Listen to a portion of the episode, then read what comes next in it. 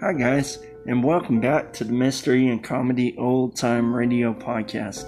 I apologize for not getting this out to your feed on election night, but please welcome to the show Miss Marie Wilson and Cathy Lewis in the CBS comedy show My Friend Irma, and then welcome the suspense radio show episode Cabin B13. In this first episode of My Friend Irma, in this, Irma and Jane are one day sitting in their apartment when Irma all of a sudden asks Jane what she's doing. She is holding uh, election ballots and circulars, and she is folding them and getting them ready for the election day. But Irma wants to help, so Irma tries to help Jane. But then Al has one of his get rich quick schemes from his friend Joe, saying that if he gets a political job, he could have a real job. So Irma sides with her boyfriend Al and leaves her best friend and roommate Jane Stacy in the dark. But later on in that episode, Irma messes Al and her future up big time. And in the second episode from this old time radio show, Suspense Cabin B13, these men are on a cruise ship, but they are told they can't go by one room in that cabin, which is the number B13 because it is haunted. I hope you guys enjoy Miss Marie Wilson and Cathy Lewis in the CBS comedy show My Friend Irma. And I hope you guys also enjoy the suspense old time radio show episode Cabin B13. If you like the show, please comment and subscribe, guys, and enjoy the show. Thanks.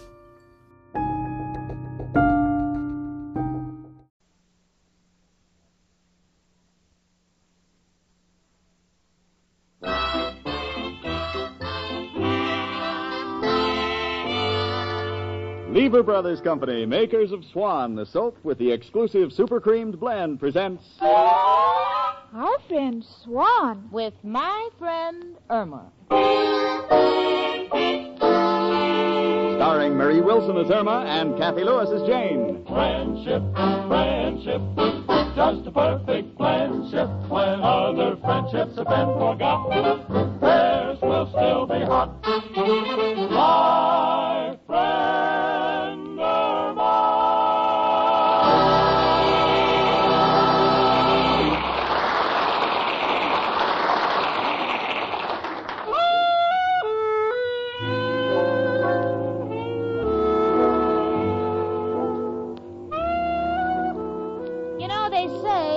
Explanation for everything.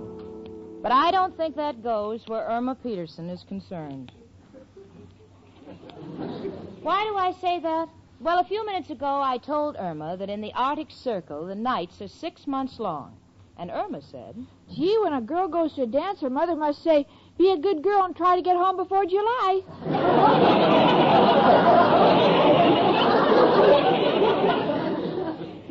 those things uh, jolt me, but tonight I'm too busy addressing a stack of envelopes for Richard to waste any time trying to straighten Irma out. Jane, who are you writing to? No one we know, honey. You see, Richard is greatly interested in the primary elections, and he's coming here with a stack of election circulars he wants me to mail. Circulars? Yeah, you know, there's a picture of the man, and underneath it is a description of what he's done. Oh, I know, like those pictures of Al's friends that are hanging in the post office.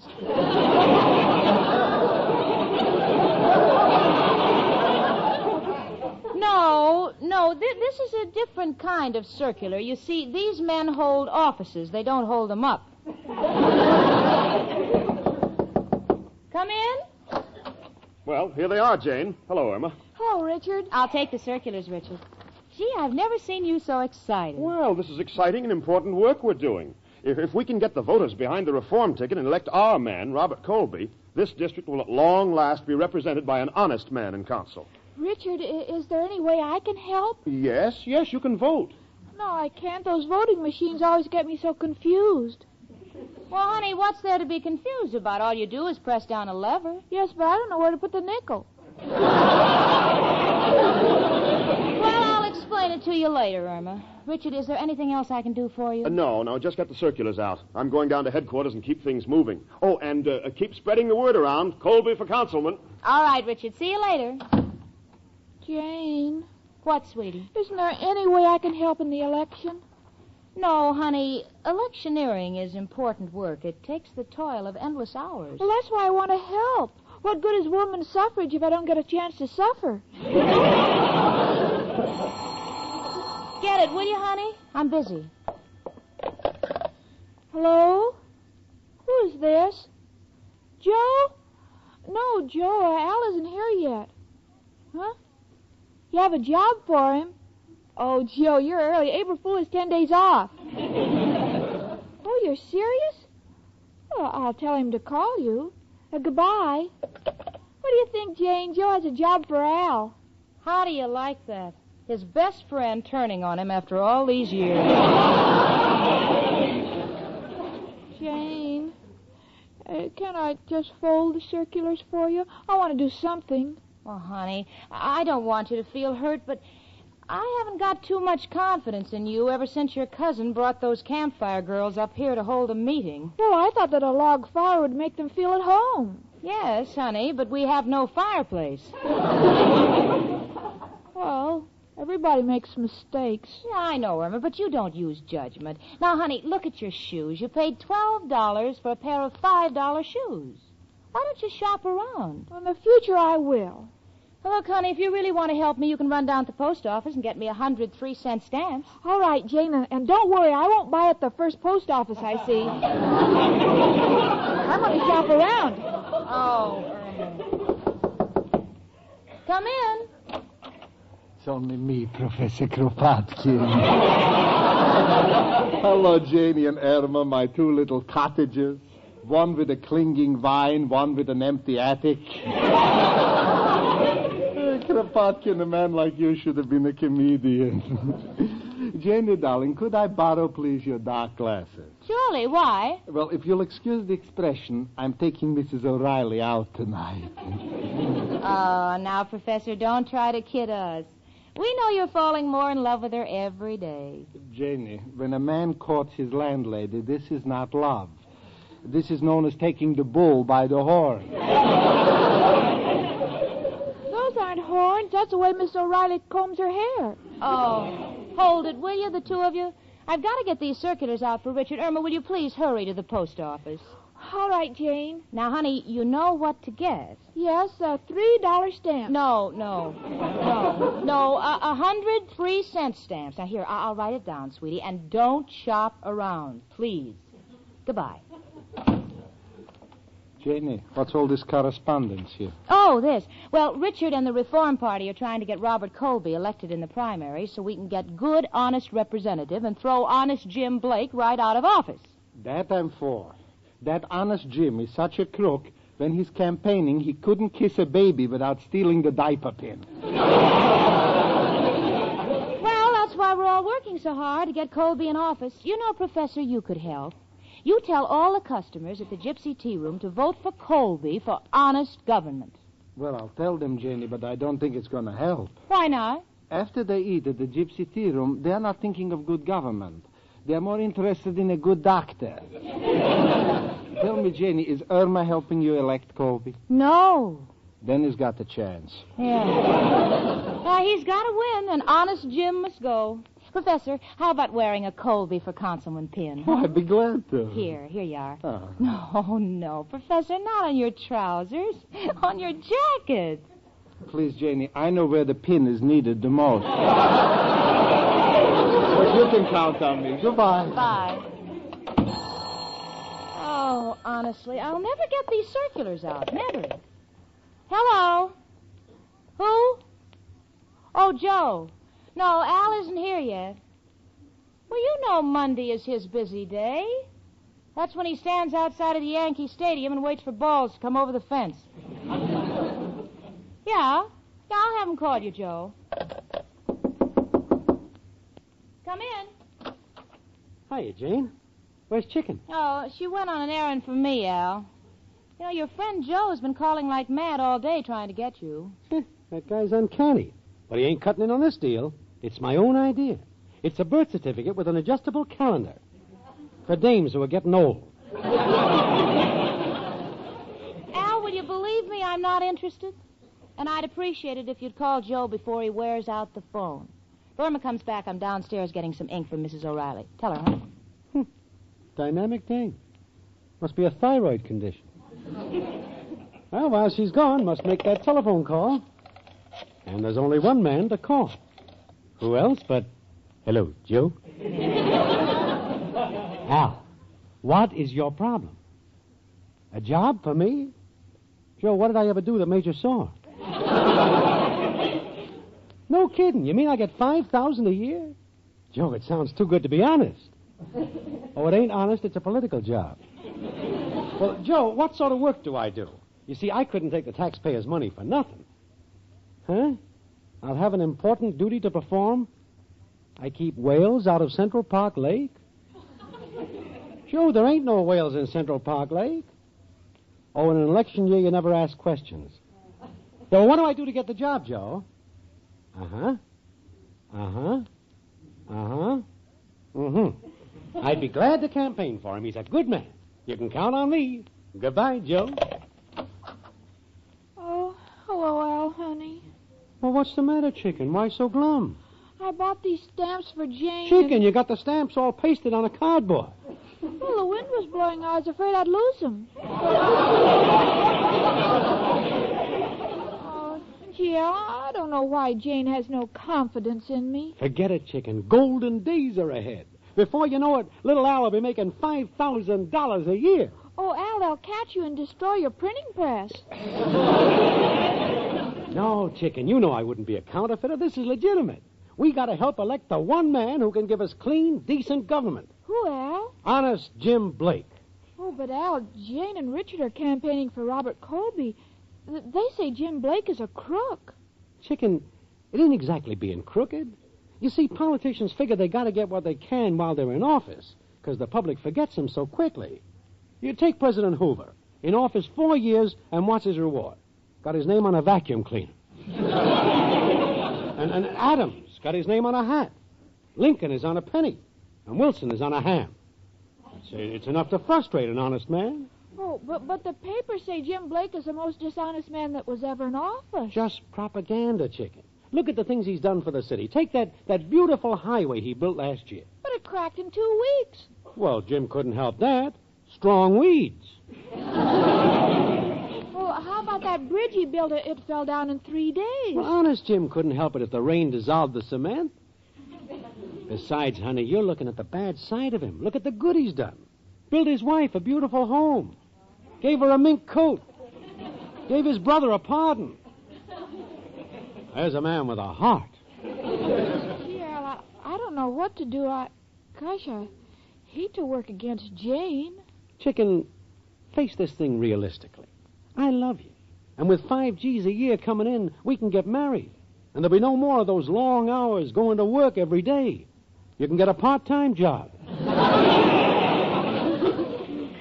you, you'd really marry me, Al? Why, sure, I'd marry you, chicken. You think I like sleeping on park benches every day until four in the afternoon?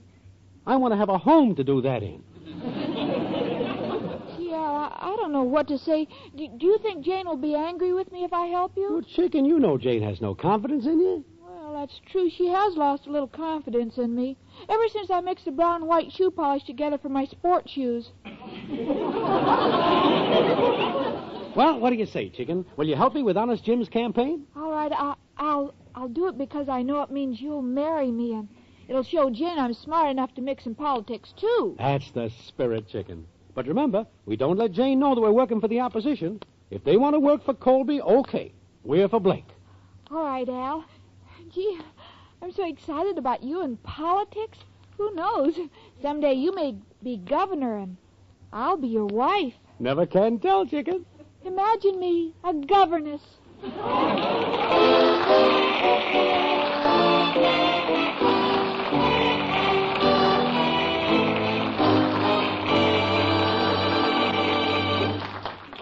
Say, ladies, you can tell a lot about a soap just by feeling it. Next time you unwrap a cake of swan, run your fingers over the surface. Feel how it differs from other soaps. It feels smoother. As Susie Swan says, Swan is really different. The feel of swan will tell you in a minute. Just feel a cake of swan and you will see that swan is different as can be. The reason, friend, it's super cream blend, says Susie. Yes, only Swan has this exclusive super creamed blend. That makes Swan differ from other soaps. And ladies, you can feel the difference when you run your fingers over a cake of Swan. It feels smoother. And when you take your bath, scoop up some of the luscious Swan lather. It feels different too, creamier, richer. That's why Swan does an extra mild, extra thorough cleansing job on your skin. That's why a Swan bath is such a pleasure. And what's more, Swan's exclusive super creamed blend makes Swan cleanse so gently, rinse away so thoroughly, that your skin looks smoother, fresher, younger. Yes, don't ever forget, the Swan look is a young look.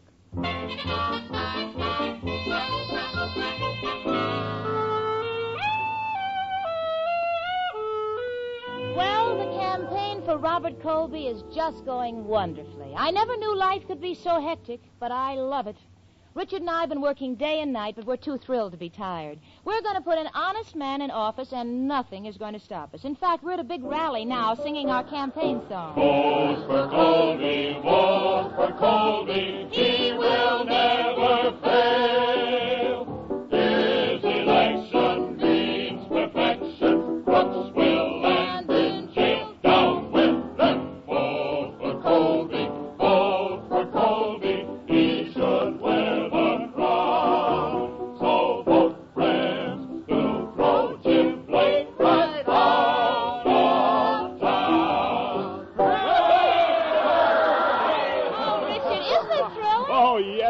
Sure that we'll elect Colby. Hello, Janie. Oh, Professor, I'm so glad you could come to the Uh, rally. Mrs. O'Reilly stood me up. She said I insulted her. Why? She wanted to go to a horse show. I told her she wouldn't have a chance.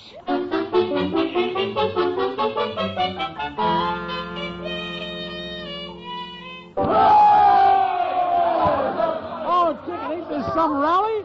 Boy, if Jane and Richard could only see us now, they'd know they're licked. Al, I've been doing a lot of good work. Yeah, what do you mean, chicken? Well, I think Honest Jim has been wasting his time. He's kissing all the babies, but they can't vote. What about it? I've been kissing their fathers. Chicken, you don't have to overdo it. Uh, by the way, did you get rid of all those circulars I gave you? Yeah. Good, good. And where I got rid of them, no one will ever find them. Chicken, I meant to give them out, not hide 'em. Oh, Al, i- isn't there anything more I can do? No, no, chicken. Don't want you to overwork your little mind. Oh, I haven't been overworking it, honey. I, I hardly know it's there. Well, chicken, that's enough for today. You go home and don't forget, tell all your friends to vote for Blake. All right, Al. Gee, I can't wait until you get the job and we get married. My my hope chest is all ready. I, I just put in six baseballs, three tennis rackets, and a pair of skis. What's the idea, chicken? Well, I read in a book that a wife should be a good sport.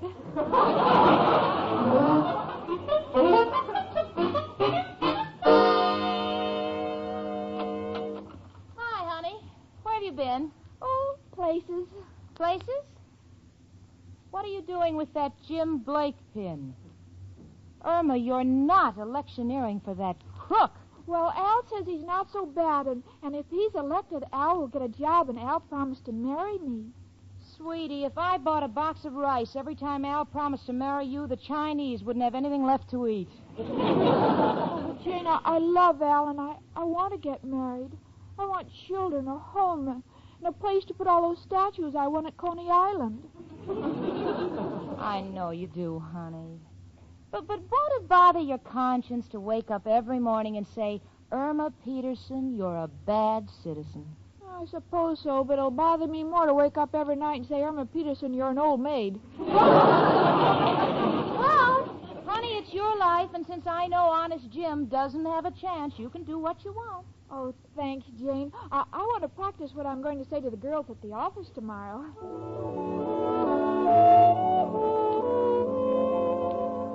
Well, there stands Irma in front of a mirror. And it's a sight that would make Patrick Henry turn over in his grave. She's evidently practicing the gestures that she's going to make in her speech. But such gestures I have never seen. Now she's shaking her fist. Now she's waving her arms in defiance. She's evidently scored her point. She's also knocked the clock off the mantel. now she's shaking her finger and she's pointing to her head. This can only mean that Blake is solid. now she's taken the Manhattan telephone directory and she's holding it over her head with all her strength. Irma. Honey, what's the idea of that? Well, I want to show him that Blake will carry New York. Oh, you're ridiculous. Come in. Hello, Jane. Oh, Richard. Well, what's the matter? Your face is white as a sheet. Jane, I'm afraid that all of our work has been in vain. Look at this headline. What's it about, Richard? I'm too nervous to read it. No, honest Jim Blake and his machine have dug up a scandal about Colby that'll cost us every woman's vote. What was it? Well, they claim that 18 years ago he struck his wife. And on Mother's Day. Oh, no, it can't be true. No, it isn't. It was just an unfortunate accident. He just happened to trip with a hammer in his hand. yes, but Blake has distorted the story. Oh, Richard, what can we do? Well, I understand that Blake is addressing the heads of all the women's clubs at Sloane's Hall tonight. Now, we have to go there with Colby so he can prove his innocence. Yeah, all right, Richard, but I'd, I'd like to inform you that we have a Benedict Arnold in our midst. Oh, he won't help you, Jane. We've got important people, too. Jane,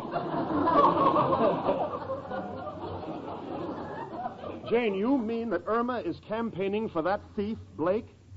Y- yes, I, I am. Well, I'm surprised at you. Come on, Jane. Goodbye, Irma. Goodbye, Irma. Vote for Jim Blake. Vote for Jim Blake. Square as sky, you know. Come in. What's the matter, chicken? Richard and Jane are mad at me because I'm trying to help Jim Blake. Gosh, are you sure he's honest? I already told you, chicken. Are you sure you'll marry me if I help him win? Am I sure? Chicken, I already told three of the boys to stay out of trouble because I might need 'em for ushers.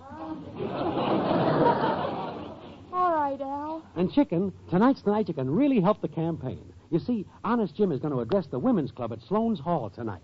Well, that's where Jane and Richard are going. Oh, we'll make monkeys out of them. Now, the chief wants you to come up out of the audience like you wasn't rehearsed and testify that Honest Jim is the ladies' friend. We gotta swing the women's vote. But Al, why did they pick on me? Chicken, there's more chance of you saying the right thing. You don't know him. I mean, uh, they, they, they, they don't want anybody too professional looking. They want somebody with charm and, and personality and what the French call c'est la guerre. All right, Al. I, I'll do it if only for our children's sake. Yeah. Every time I see children, I get goose pimples. Of course, you wouldn't understand. You'll never know what it is to be a mother. Well, Chicken, now you got the right spirit, and it'll teach Jane not to underestimate us. That's right. She wouldn't let me on her bandwagon. Well, before I'm through, even my friends will want to take me for a ride.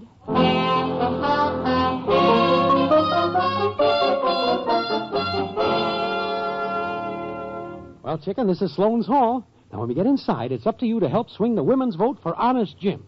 But Al, when they call me up from the audience, what shall I say? Well, just say that uh, you don't know Honest Jim personally, but people say he will undertake everything that good government stands for. Undertake everything uh, good government stands for? Well, that's easy. I'll remember that, Al. Swell, chicken.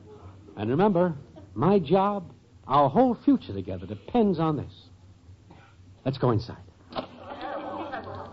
Hey, chicken, look. Richard's about to speak. Well, and Jane are, are for Colby and we're for Blake. I feel like that Japanese spy Harry Carey.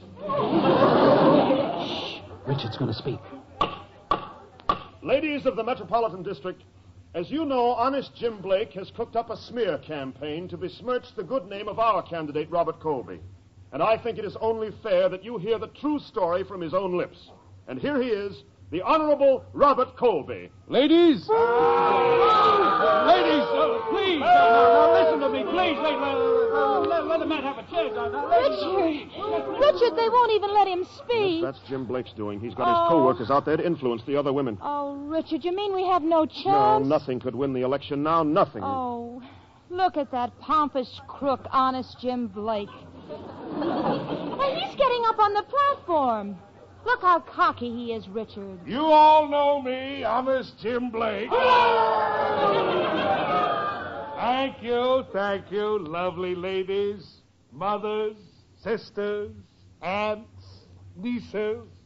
In fact, all of this lovely feminine pulchritude. It has been contended by my opposition that I am a thief. They will tell you I stole $1,842,000 from the taxpayers. I tell you, ladies, and I give you my solemn word. Those figures are incorrect. My opponents also contend that I secured my office through acts of violence. This is not true, and my former opponent would personally deny that if he were alive today. but why should I ask you to take my word? Surely somewhere in the audience is someone who does not know me, yet knows the good that I've done. Get ready, chicken. That's you. Step forward, anyone at all. Ah, here's a charming young lady. Who are you, young lady? I'm anybody at all. Uh, fine, fine.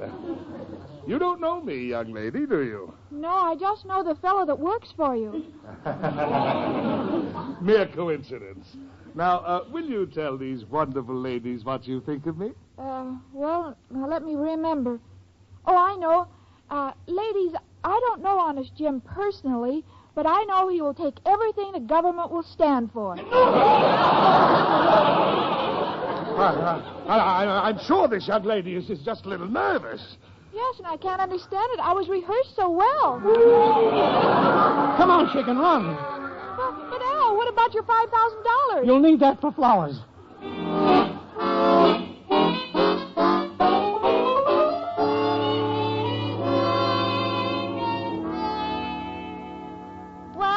Trying to gather my senses. All I remember of the women's meeting was that it ended with Honest Jim chasing Irma and Al down the aisle with a fire axe. This evidently convinced the women voters that Honest Jim wasn't exactly the fatherly type, for they have elected Robert Colby to consul almost unanimously. Now Irma thinks that she's America's foremost election authority. In fact, last night I said, Irma, I see where they're talking about making MacArthur president. And Irma said, Oh, I don't think so. Edgar Bergen would never let him go. You know, if Bergen ever needs another dummy, he can borrow my friend Irma.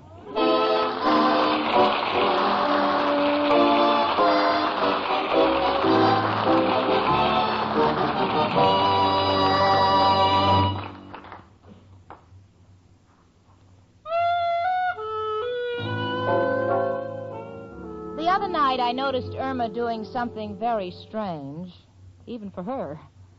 And I said, Honey, why are you putting those watercolors on top of the swan soap? And Irma said, Well, Jane, I thought maybe the swan might want to color some of her eggs for Easter. Oh, Irma. Always being thoughtful about your swan soap. Well, that follows. Swan does a lot for you, too. Like the wonderful skin care you get, the wonderful pleasure you get when you make your bath a swan bath. You see, ladies, Swan alone has that exclusive super creamed blend. Why, even the way a cake of Swan feels tells you that it differs from other soaps. Swan has an extra smoothness you can actually feel in the cake itself. You can feel a difference in the lather, too. Swan's lather feels richer and creamier. And after a Swan bath, your skin feels different. Because thanks to Swan's exclusive super creamed blend, that Swan lather rinses away so completely, your skin fairly glows with freshness and life. Looks softer, smoother, younger. No wonder the Swan look is a young look.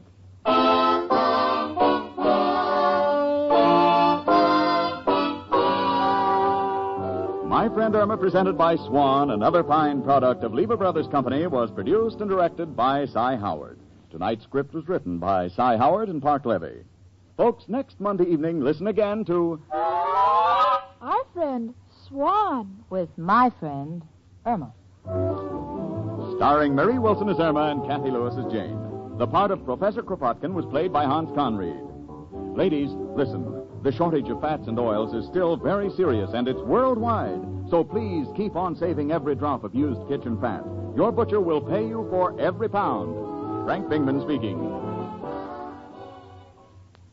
Spry. Takes are light and high. Spry. There's a reason why. Spry. Takes improvements high. Rely on Spry. Yes, there's a reason why Spry is the cake making wonder. Spry has an amazing cake improver secret. Try the Spry one bowl way and be certain of lighter, finer, richer cakes every time. No other type of shortening has Spry's cake improver. For new cake making success, rely on Spry, the pure all vegetable shortening. Rely on Spry. S-P-R-Y. Rely on Spry. S-P-R-Y. Tune in next week one hour earlier and listen to the Lux Radio Theater, immediately followed by My Friend Irma. This is CBS, where 99 million people gather every week, the Columbia Broadcasting System.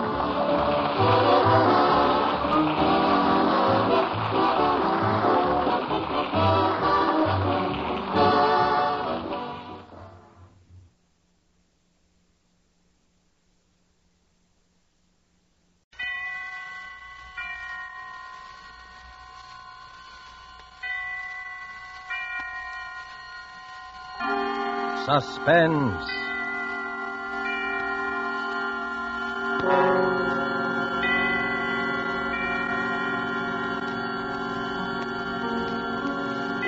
This is the man in black, here to introduce Columbia's program Suspense.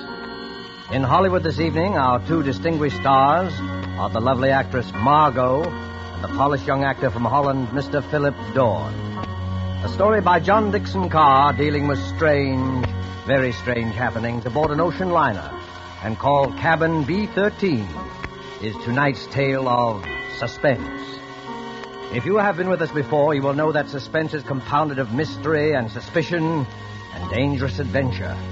In this series are tales calculated to intrigue you, to stir your nerves, to offer you a precarious situation, and then withhold the solution until the last possible moment.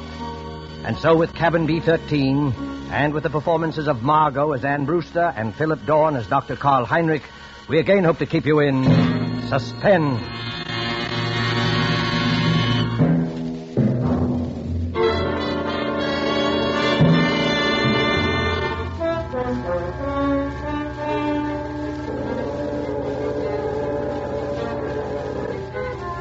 Come now in happier peacetime days to a great ocean liner on the night of her departure for Europe.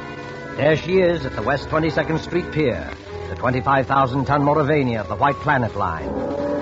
Smoke from her three funnels coils up lazily in mild October air. You can see the decks, white and shiny like shoeboxes, and the string of lights along them, and the band standing by on A deck to play her out. You can hear the murmur of an excited crowd, and the rattle of the steam winches as cargo is lowered into the hold. You can see the bustle of activity, and the second officer standing at the head of the gangplank as two rather late passengers hurry through the customs shed towards that gangplank. It's all right, Ricky. We are not too late. No, and I thought we'd be in time. A honeymoon in Europe. Three whole months with nothing to worry about. That's right, dear. And you've been my wife for, let's see, practically five hours now. I believe the correct phrase is, is, ah, it was so sudden, Mr. Brewster. so sudden that we have to travel on our own passports instead of a husband and wife one. I hope they don't think you're not an honest woman. I'm going to act like a complete wanton just to devil you. oh, what about our tickets, Ricky? Do we give them to that officer standing at the top of the gangplank? No, honey, you keep your ticket. The cabin steward will come around and collect it after we're underway. And the money, Ricky? Hmm. It's a lot of money, Anne. I... $10,000 in cash. Maybe I better turn it in at the purser's office for safekeeping. Yes, maybe you had. Wait a minute, Ricky. What is it, then? Wait. Do you mind if we stand here for a second before we go up the gangplank? Oh, what's the matter? You're not ill, are you? No, but getting over brain fever isn't any joke. Oh, I know, dear. You see, Ricky, I I ought to be eager and excited like all those people up there, but suddenly you get fancies. Queer, sick fancies. Suddenly, right now, all I can think of is the night and the wind and all the black water in the dark. And that's exactly the kind of morbid fancy I'm trying to cure you of. I know, Ricky. I- I'll be good, but I was just thinking of a story. What story? Oh, never mind. It, it doesn't matter. Which way do we go? Up the gangplank, through that door there, and then down on the elevator to B deck. And no more horrors, do you understand?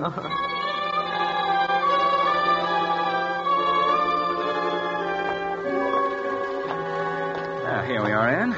B deck and cabin number. Good Lord. B 13. B13. You're not superstitious, are you? Why, no, dear. Not about things like that. Open the door. Here we are. Lights on, and Oh, Ricky, darling. It's a beautiful cabin. well, best I could get. Well, they've got our luggage in anyway, and over there, madam, you'll find a basket of fruit and some books from your obedient servant. Oh, you are nice to me. And I'm feeling so much better, Ricky. I will be all right, darling. of course you will. But uh, you won't find any detective novels among those books. Please.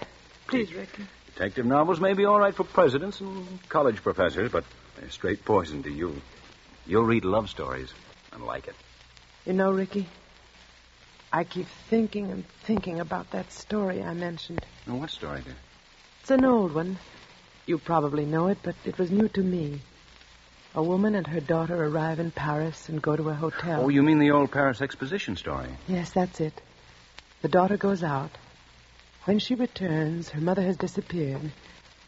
And even the hotel room isn't the same. The proprietor of the hotel swears the girl came there alone and that there never was a mother. The whole room is different when she goes back to look at it. The girl goes to the police, and they won't believe her, and she's nearly crazy. Of course, it turns out that the mother has caught bubonic plague and died, and they're hushing it up so that the visitors won't keep away from the city and ruin the whole exposition. Anne, But you've got to stop this kind of talk. I know.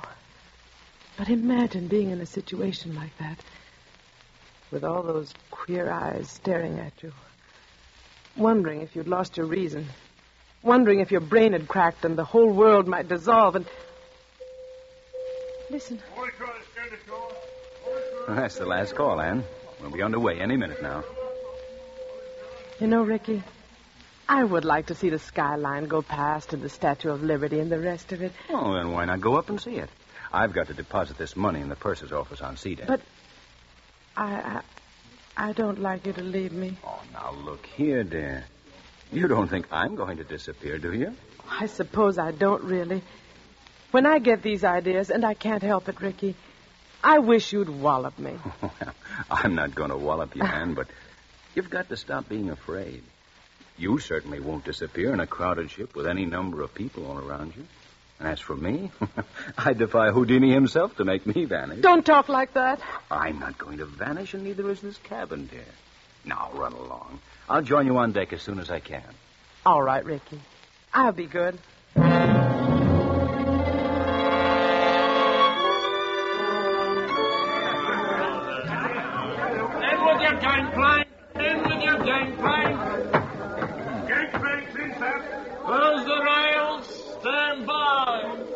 Eager people, excited people, happy people, all crowding up to the rail to wave goodbye. Nothing to worry about, nothing on their minds except. Except what? Oh, Except seasickness, madam? oh, Well, I beg your pardon. I hadn't meant to startle you, believe me. please don't mention it. How silly of me. It was my fault. I, I haven't been very well. I noticed it, madam, if you'll forgive me. That was why I spoke to you. As you see by my uniform, I'm the ship's doctor. This is a British ship, isn't it? But you don't sound British. No, I'm an Austrian, madam. Dr. Paul Heinrich, at your service. I'm not very popular in my own country today. The days of colored shirts and vacant minds. I'm Mrs. Brewster, Doctor. Anne Brewster. When does the ship go? In about a second, Mrs. Brewster, you will hear the whistle, then the band will strike up, all langs in, and then, We're moving, aren't we? yes? Don't you feel the vibration of the engines?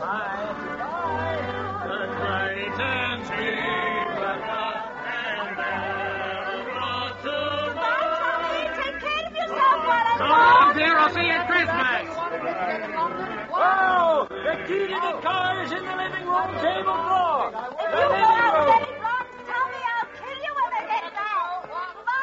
The living room. Living room, Susie. Yes, dear. Of course I'll behave myself in Paris. Say, what time does the bar open aboard this time, huh?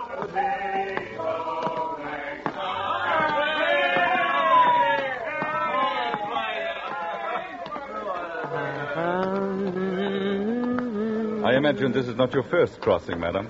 Oh, I'm afraid it is, Dr. Heinrich. My husband's crossed many times, he tells me, but not on this ship. Well, then I hope you're a good sailor. Why, Dr. Heinrich? Well, because we'll run into some very dirty weather once we are out at sea. October is a very bad month for traveling. Well, if I do get seasick, Doctor, I'll rush straight to you, and I'll expect to be cured. Let me tell you a secret, madam. There are two common ailments for which medical science has no cure. One is ordinary seasickness, and the other is hangover. Tomorrow morning I shall be dealing with both. and enjoying it? Oh, no, no, no, no, no. Sympathizing with it. That's all I can do. How do you like the Mauravania? Oh, it's a magnificent ship from what I've seen of it. And you know they've given us a very nice cabin down on B deck, B13. What's the matter? Why are you looking at me like that? I beg your pardon. Did you say B13? Yes. Why not? You're quite sure of that, madam? Why, yes, of course I'm sure of it. I, I saw the number on the door. Why not? Well, because Go on, Dr. Heinrich. because there's no such cabin aboard a ship. I'm not joking, Mrs. Brewster. You see, some people are superstitious. Many ships, like this one, omit number 13 on each deck. You must have been mistaken. What are you trying to tell me? Do you think I saw something that wasn't there? No, no, Mrs. Brewster, not at all. Then come along I with only- me. I'll show you. I'll prove to you that there is a number 13. Will you come along? Yes, Mrs. Brewster? I think perhaps I had better escort you.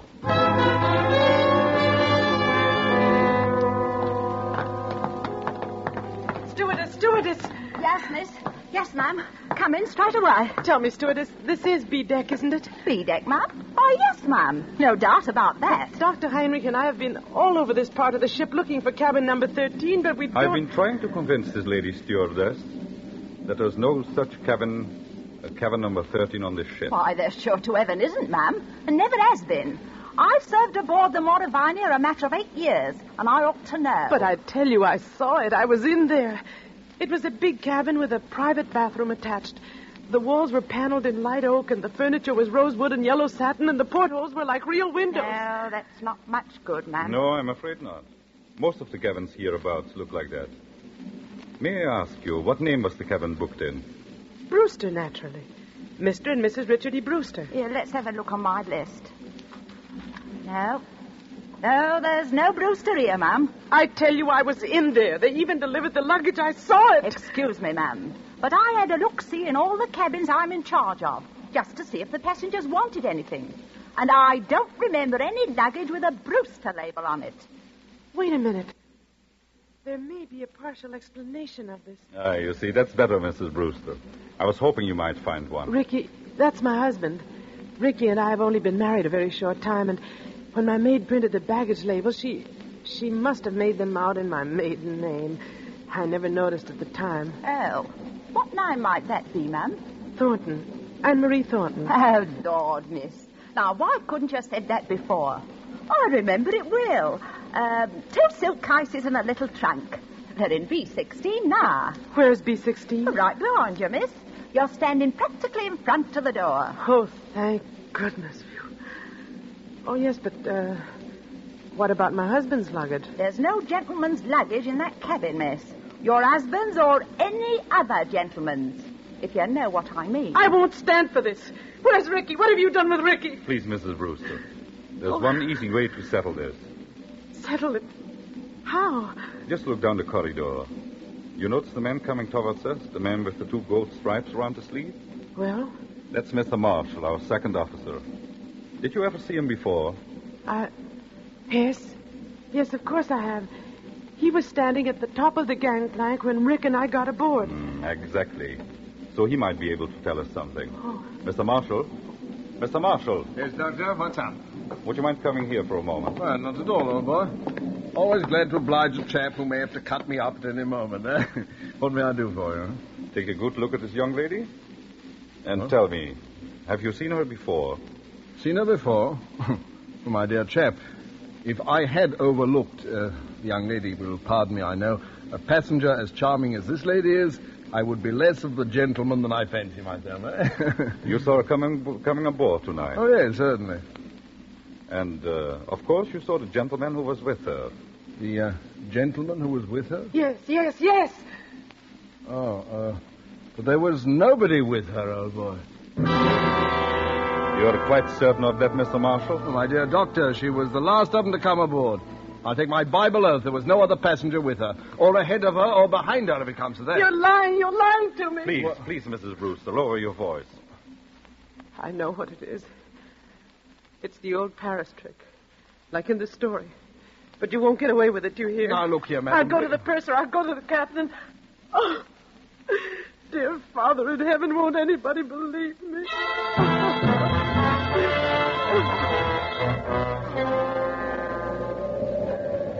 Later that night, in the captain's room just abaft the bridge, there is a conference of ship's officers. Outside, stung by spray clinging to the bulkhead rail in the dark, a frightened girl waits until the door of the cabin's room opens. Will you bring the young lady in, Dr. Heinrich? Close the door. Yes, sir. Here we are. This is Captain Wainwright. Now, just tell your story straightforwardly, and uh, please don't excite yourself. Well, um, maybe we can get some decision into this matter. Will you sit down here beside my desk, Miss Thornton? My name is Brewster, Captain. Mrs. Anne Brewster. Ah, whatever you say, Mrs. Brewster. Thank you very much, Captain. I might tell you, ma'am, I've got a lot on my mind already. The first officer comes aboard with an attack of flu. I'm facing an equinoctial gale short-handed. And now this has to happen on top of it. I'm terribly sorry I can't help that, Captain. But I want to know what they've done with Ricky. Just one moment, please, while I get this straight. By this time, I understand you yourself have personally interviewed practically every single passenger aboard this ship. Is that true? Yes, it's true. But your alleged husband is not here. Is that true? Yes, that's true, In but the I... meantime, the purser has sent a squad of men to search this ship. They've searched every inch of it. You can take my word for that. There's nobody hidden. Your husband's not here. According to Mr. Marshall, who's standing over there. I see him. According to Mr. Marshall, he never was here. Oh, hang it all, Miss Thornton. You needn't glare at me like that. We couldn't see the chap. He wasn't there, now could we? Be quiet, Mr. Marshall. Yes, I, I, I'm sorry. No, I'm, I'm not unreasonable, Mrs. Brewster. I think you'll admit that. But what can I do? What can I say? Can you offer any proof, even, that this husband of yours ever existed? Proof? Yes, of course I can. I... Excuse me for interrupting, but would you mind, Captain, if I ask a question or two? No, Doctor, go ahead. I tell you, I'm going daft myself. If you were married, Mrs. Brewster, you must be carrying a joint husband and wife passport. Where is that? Well, there wasn't time to get one. We each carried our own passport. Oh, I see. But still, there must be someone back in America who can confirm what you say if we got in touch by radio telephone. Your parents, for instance. I haven't got any parents. They're dead. What about relatives, then, or a guardian? My guardian is a trust company. The administrators don't even know I'm married. But somebody must have performed the ceremony of marriage. The parson, the justice of peace. Yes, of course, of course. But. Oh, I. I, I can't remember the name of the town. You don't remember the name of the town? Hold tight to your chair, Mrs. Brewster. The ship is going to pitch again. How's the glass looking, Mr. Marshall? Uh, oh, uh, barometer's rising, sir. This weather won't hold long. We shall be in the fog before morning, Huh? We're in a fog now, if you ask me. This lady says she I'm ca- terribly sorry, but I, I, I'm trying to think of it. It was a little town in upstate New York where they can marry you at a moment's notice. Ricky kept the certificate. I. I was confused. I haven't been well. No, you haven't. You see, Ricky had been away and he came back and I was in love with him and he he sort of swept me off my feet and oh, what's the use? Uh, not much use, apparently. If you'll take my advice, ma'am, you'll go below to your cabin and get some sleep. I'll send the doctor down to mix you a sedative. You think I'm crazy, don't you? I, I think you're a little overwrought, ma'am. What I can't understand is why. Why? Why should you want to do this? It can't be the bubonic plague this time. Bubonic plague, ma'am? Who said anything about the bubonic plague? Never mind. But I'll show you. You're all against me, except maybe the doctor. But I'll show you. I'll prove it to you. I am going downstairs, and I don't want anybody to follow me. Good night. Good night, all of you. Well, I'm glad that's over. Look here, Mr. Marshall. Huh? You think it's quite safe to trust her out there alone? Well, I don't know, sir. She's mad as a hatter, if you ask me. You think she might uh, do something foolish?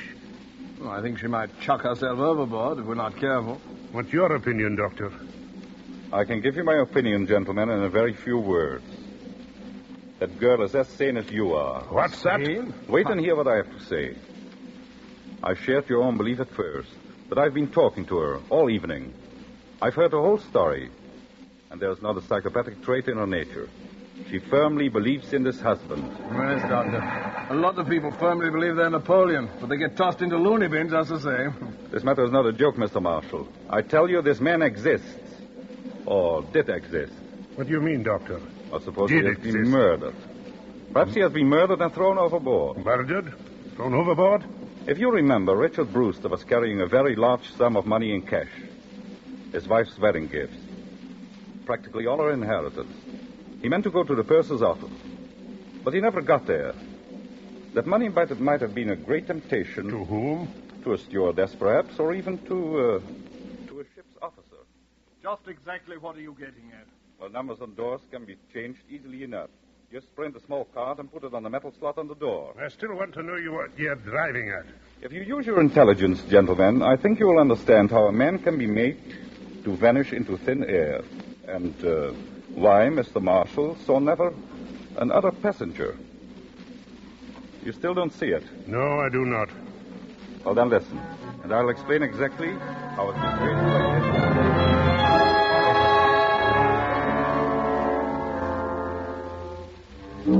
Four o'clock in the morning. Four o'clock, the hour of suicides and bad dreams. The gale has subsided, the sea is calm. The SS Mauravania creeps blindly at barely eight knots through a thick and strangling fog. The whole ship is dark and sealed up in sleep. There's no sound in all that mournful dimness, except when the foghorn cries out a warning overhead. Even cabin B16 is dark.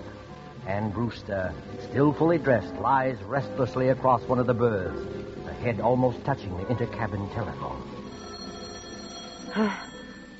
What was. Oh, I thought I heard. Telephone. Yes? Hello? It's me, Anne. Uh, take it easy now. Ricky. Ricky, where are you? Quiet. Keep your voice down. Where are you, Ricky? What happened to you? Are you hurt? No, I'm not hurt, but he nearly got me. Who? Who nearly got you? Listen, dear. I can't explain over the phone, and I don't dare go down there. Can you meet me up on deck? Yes, of course. Where? Do you know the boat deck? Boat deck? Uh, which one is that? The top deck, where all the lifeboats are slung. Oh, yes, I know it. Well, go to the starboard side. Yes? Uh, that's the right-hand side, facing forward. Find the fourth lifeboat from the aft companionway. Yes. There's a thick fog and nobody will see us. Ricky. What is it? Ricky! He's gone. He's gone. Excuse me, miss, but I thought I heard somebody talking in here. Stewardess, what are you doing up at this time of the night? If I might ask, miss, what are you doing up and dressed? Oh, you ought to get some sleep, miss. You really ought. It might interest you to know, stewardess, that I've just been talking to my husband. Now, look here, miss. Don't start that all over again. Please don't start that all over again. You all pretended to think I was mad, didn't you? And you nearly drove me mad. Ricky's beaten the whole crowd of you, and I'm going out on deck to meet him now. Out on deck, miss. That's what I said. Where's my coat? Don't go out there, eh, miss. Not in the state of mind you're in. And the fog's so thick, you can't hardly see your hand in front of your face. Stand away from the door, please. Suppose, miss, I didn't want to let you go out there. I don't think that would matter much. You've probably heard that mad people have ten times ordinary strength, and I'm stronger than you anyway. Miss, I'm a begging you. Stand away from that door.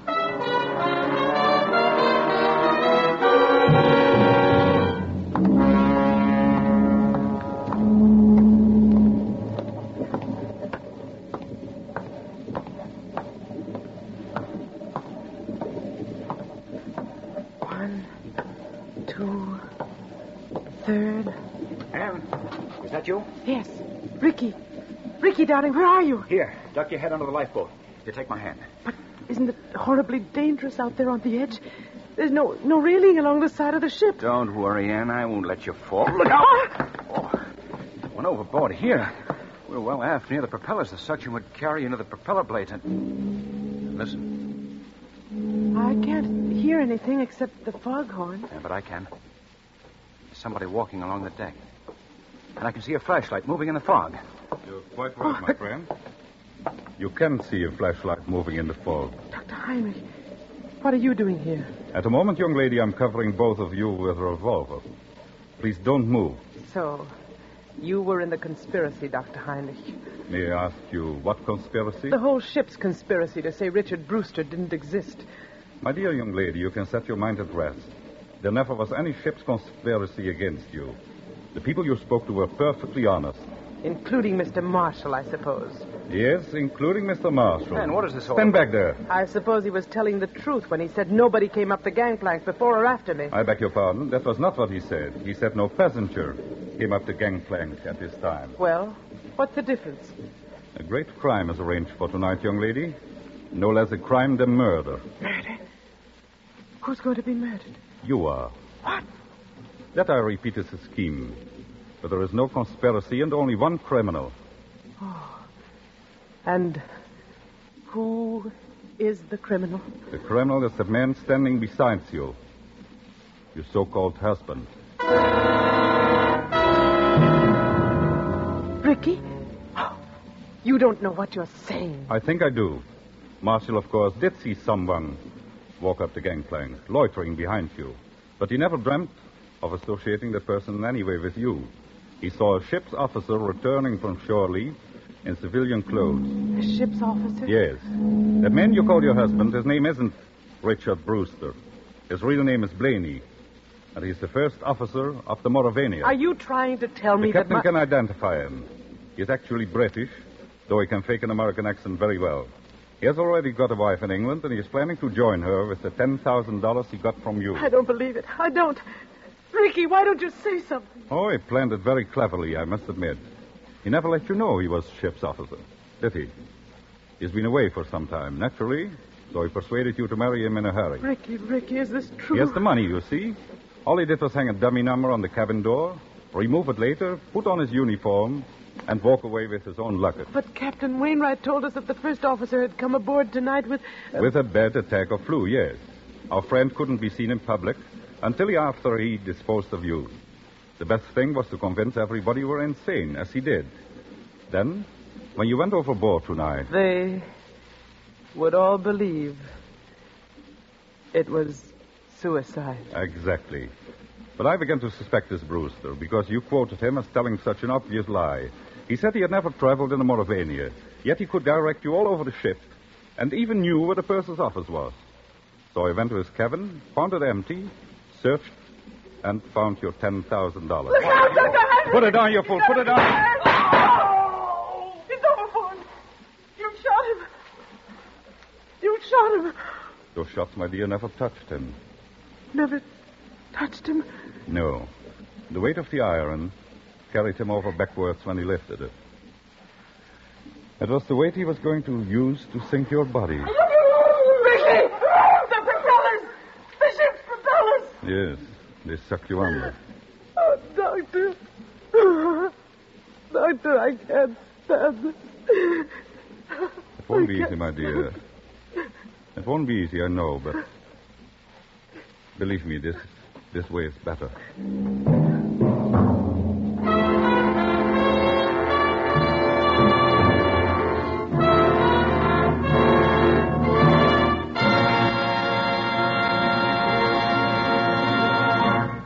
So closes Cabin B13, starring Margo and Philip Dorn. Tonight's tale of suspense.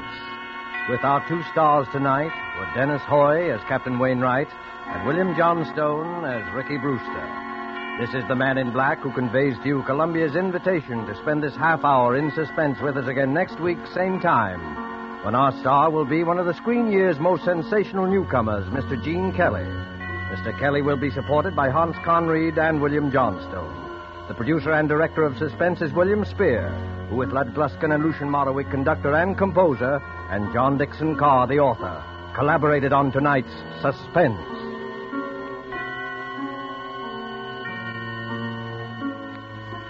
Suspense fans, please note that these programs will shortly move to different days of the week.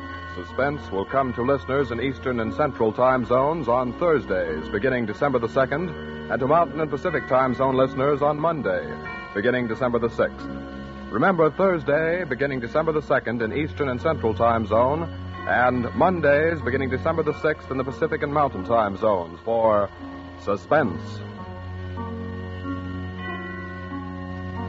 This is CBS, the Columbia Broadcasting System.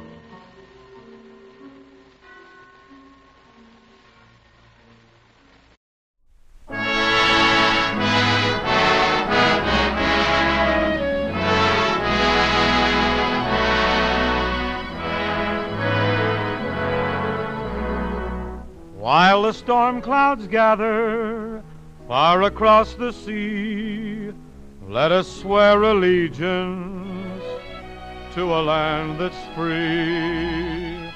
Let us all be grateful for a land so fair as we raise our voices in a solemn prayer. God bless America, land that I love. Stand beside her and guide her through the night with a light from above. From the mountains to the prairies to the oceans white with foam. God bless America, my home,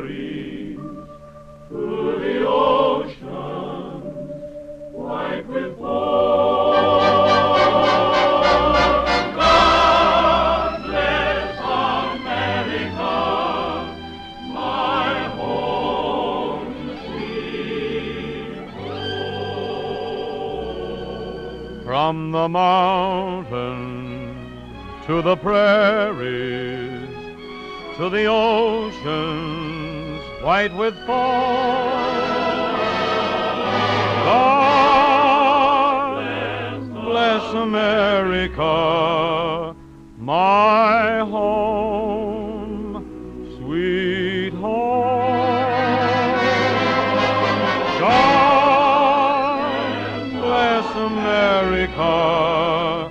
my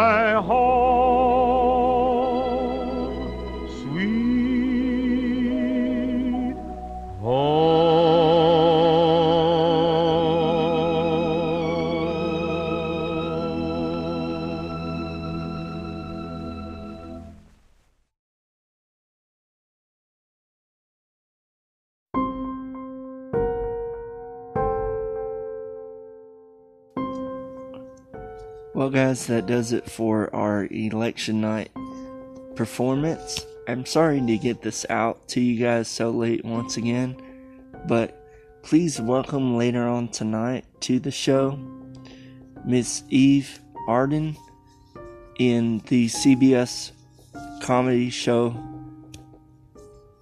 R. Mrs. Brooks. If you like the show, please comment and subscribe. You can listen to me now available on your f- favorite podcast platforms such as Spotify, Google, Apple, and wherever else you get your podcast. I am now available on your Alexa and Google devices. Just say Alexa or Google, I would like to listen to the Mystery and Comedy Old Time Radio podcast, and it should pull my podcast right up. This coming Tuesday, guys, please welcome back to the show Mr. Gene Kelly in two more episodes to chill our spines. And then this coming Friday, we bring back to the show Mr. and Mrs. Ozzie and Harriet Nelson. I hope you guys have a great day and please comment and subscribe, guys. Thanks.